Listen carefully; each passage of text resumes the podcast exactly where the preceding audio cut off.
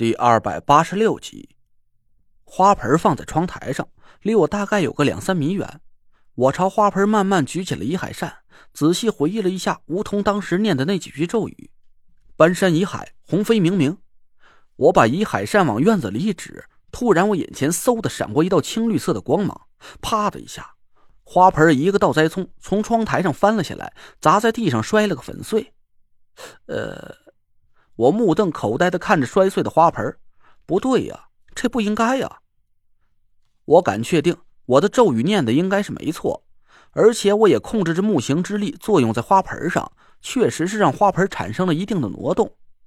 虽然只挪动了几厘米吧，但我怎么也想不明白，花盆为什么没有按照我指的方向飞到院子里去。屋子里一大堆人都不屑的撇了撇嘴，无极更是一点面子也没给我。切，丢人！我臊的都想上吊了，竟然被一个五六岁的小屁孩给当众羞辱了。我一把逮住无极，把他抱了起来。你知道一海扇是怎么用的吗？知道啊。他奶声奶气的咧着嘴，我赶紧从桌子上拿了块糖塞到他嘴里。那你告诉叔叔好不好？叔叔给你糖吃。嗯，就把扇子放在地上，你想要什么说什么就行了。无极一边嚼着糖一边回答我，我愣了一下，不会吧？就这么简单？也可能吧。或许越是看起来繁复的法术，运用起来就越是简单，这叫大巧若拙。我一眼把伊海扇放在地上，看着沙发边上的凳子。你给我移到院子里。我喊了一声，把伊海扇拿了起来。几秒钟之后，我的脸色更尴尬了。凳子一动也没动，我奇怪的看了看无极，他的小脑袋摇得像拨浪鼓一样。不对，不对，你应该说：“嗯，我要喝奶茶，我要吃肯德基。”我朝他翻了翻白眼儿，心想：“你以为我和你一样啊？拿着半山一派的镇山之宝，不就当是免费的送餐公司用？”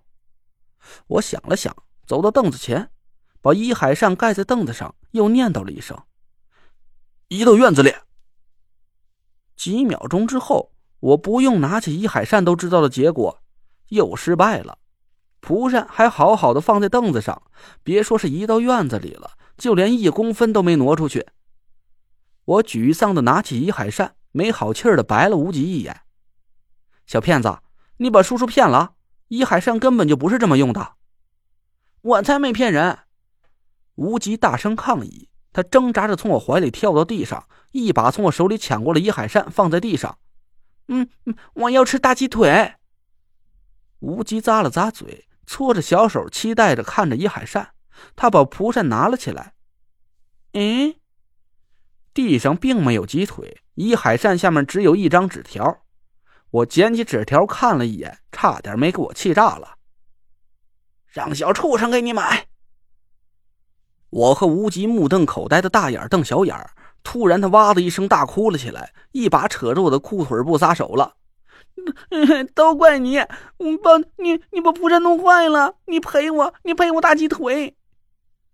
我哭笑不得呀，心想这蒲扇明明没坏，是你爷爷那老抠门不肯花钱给你买鸡腿好吗？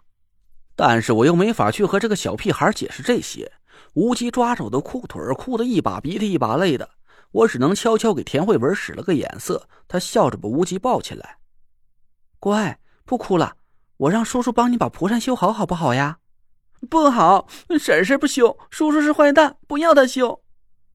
无极哭的身子一抖一抖的，小鼻头通红。我无奈的叹了口气，看着田慧文，我倒想看看你怎么修。田慧文眼珠子转了转，说：“你看，现在还没到吃饭的时候，咱先不吃大鸡腿。”到晚饭时候再吃，咱先吃个大苹果好不好？嗯嗯嗯，好。可是婶婶，我想吃大鸡腿。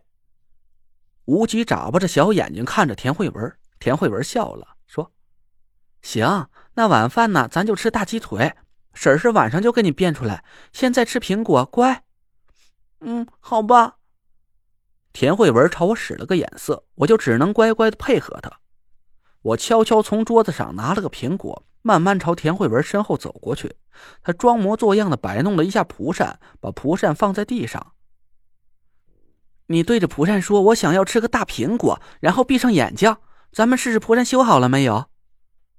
无极高兴的点点头，大声的说了一句：“我想吃大苹果。”然后捂住了自己的眼睛。婶婶，好了没有？田慧文从我手里接走苹果，塞在蒲扇下面。好了，睁开眼睛。哇！田慧文掀开蒲扇，一只通红的大苹果摆在无极面前。他高兴的抓起苹果就跑去找刘妈了。我终于松了口气。打发走了无极那小祖宗，我拿着蒲扇坐在沙发上，冥思苦想起来。以海扇明明就是可以把东西移动位置，不然蒲扇下面那张纸条怎么会莫名其妙跑到我家里来？可我又不知道这蒲扇到底要怎么用。我抓着脑袋想了半天，把眼光落在其他人身上。刘妈一看见我的眼光呢，赶紧转了个身，带着无极继续啃苹果。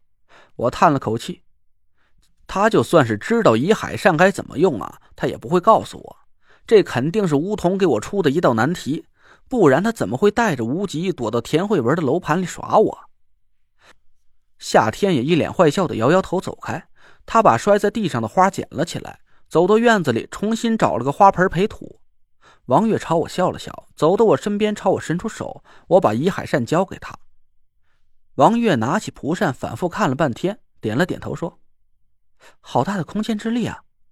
这把蒲扇里肯定有玄机。”会不会是你的咒语没念对啊？我想了想，摇摇头说：“应该不会啊。干爹说的那句咒语，我已经记得清清楚楚的。要说这咒语不对的话，花盆也不能摔在地上，是吧？”嗯，那倒也是。要不是咒语错了的话，就只能是施法的方法不对了呗。王月跟我要了木行五魁令，戴在手指上。我把蒲扇盖在桌子上的糖果盒上。照着我说的那两句咒语念了一遍，闭上眼睛默想了一下。等他把蒲扇从桌子上拿开的时候，我眼珠子都快掉下来了。桌子上空空荡荡的，刚才还好好放在眼前的糖果竟然不翼而飞了。哎，你怎么做到的？我一脸惊喜的看着王月，你把糖果盒变到哪儿去了？